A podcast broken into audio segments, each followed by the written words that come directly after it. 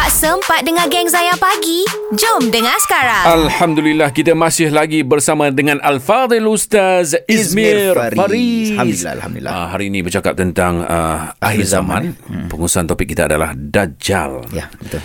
Dan uh, Ustaz sebelum uh, apa uh, kita nak ke amalan yang boleh meningkatkan iman kita untuk berhadapan dengan zaman yang penuh fitnah itu mm-hmm. supaya terhindar daripada fitnah Dajjal dan sebagainya. Ada pesanan daripada Ustaz? Uh, ada bab lain Baik. katanya ni.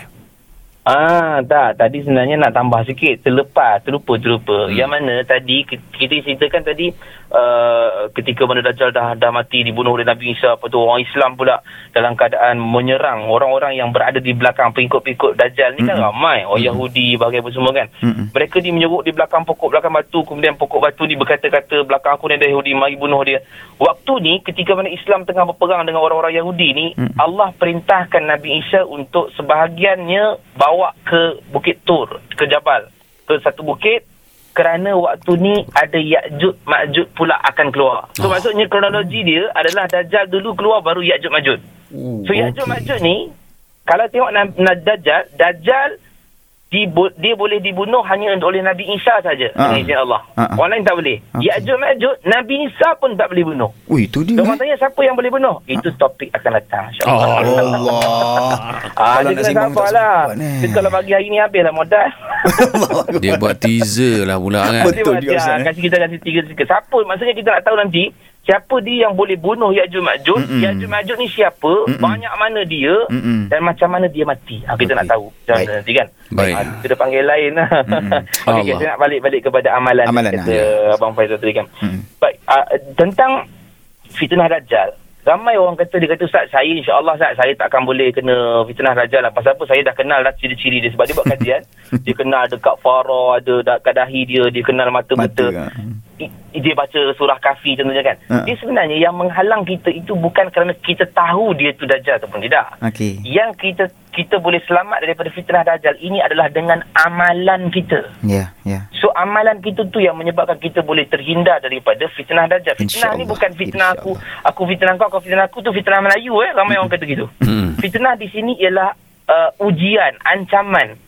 Uh, sebab tu dipanggil fitan, hadis-hadis fitan, hadis-hadis ancaman, hujung akhir zaman. Mm. So hadis-hadis berkaitan dengan akhir zaman. So maksudnya ujian Dajjal lebih besar lagi daripada daripada ujian-ujian yang lain. Baik. Jadi orang kata macam mana nak selamatkan diri daripada Dajjal ni? Baik. Pertama sekali Nabi sebutkan tadi hanya orang yang ada maknanya Dajjal tak boleh masuk di Mekah dan di Madinah sahaja. Mhm. So katalah kata oh macam tu saya saya nak pindahlah kat Mekah lepas ni saya nak tinggalkanlah negara Malaysia nak pergi ke Mekah. Baik, mungkin kata kata dia betul. Hmm. Cuma ada hadis yang lain Nabi katakan bahawa Dajjal memang tak boleh masuk Mekah Madinah.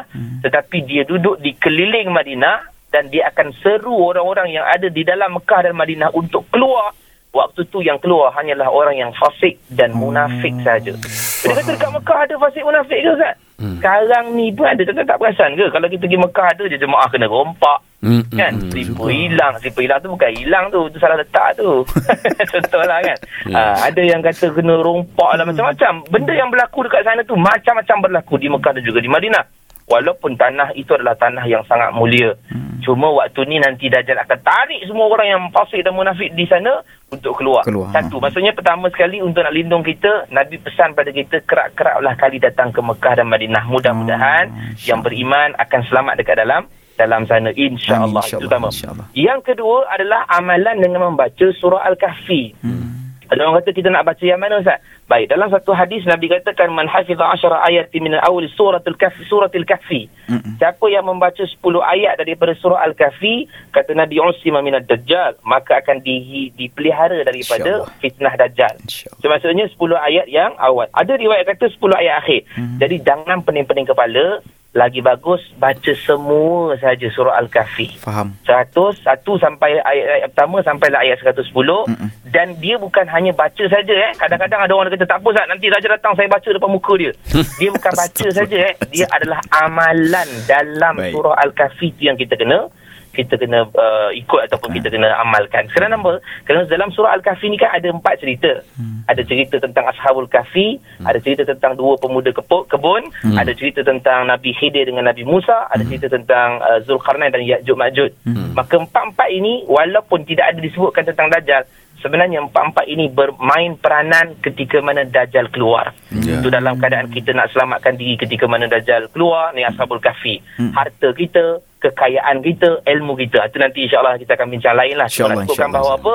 Amalan kita dalam surah Al-Kahfi dan last kali tolong banyakkan amalan-amalan soleh kita buat amalan-amalan soleh itu yang akan menyelamatkan kita dan Amin. saya sebutkan tadi amalan kita yang akan menyelamatkan kita daripada daripada fitnah dajjal. Ingat anak-anak, isteri-isteri Nabi kata ikat anak dan isteri di rumah, di tiang-tiang rumah kerana kebanyakan isteri dan anak-anak yang akan terpengaruh dengan dajjal. Bukan ikat betul eh, kan balikkan diikat betul kan. Maksudnya pelihara Pelihara sungguh-sungguh lelaki. ahli keluarga Faham. daripada terkena penyakit InsyaAllah. fitnah dajjal ini. Wallahu a'lam. Terima kasih Allah. banyak semua insya-Allah. Sama-sama Ustaz Memanglah masa yang kita nak bicarakan tentang akhir zaman Tandanya tak cukup dalam masa sejam dua ni je eh Mana kata Ya, memang nak kena sambung dengan Ustaz Supaya apa yang Ustaz kongsikan dengan ki- kita ni Sama-sama kita dapat ambil iktibar Kita tingkatkan lagi amalan kita Untuk menghadapi fitnah Betul. yang sangat kita takut ni InsyaAllah Baik, Ustaz Aiwa. Izmi Faris dia dapat teaser tadi. Next insya-Allah eh. Cerita lah pasal Ya'juj Ma'juj tu eh Okey? Boleh Ustaz eh Hmm, boleh insya-Allah kita pasti hadir. Hadir eh Hadir eh Bukan call tau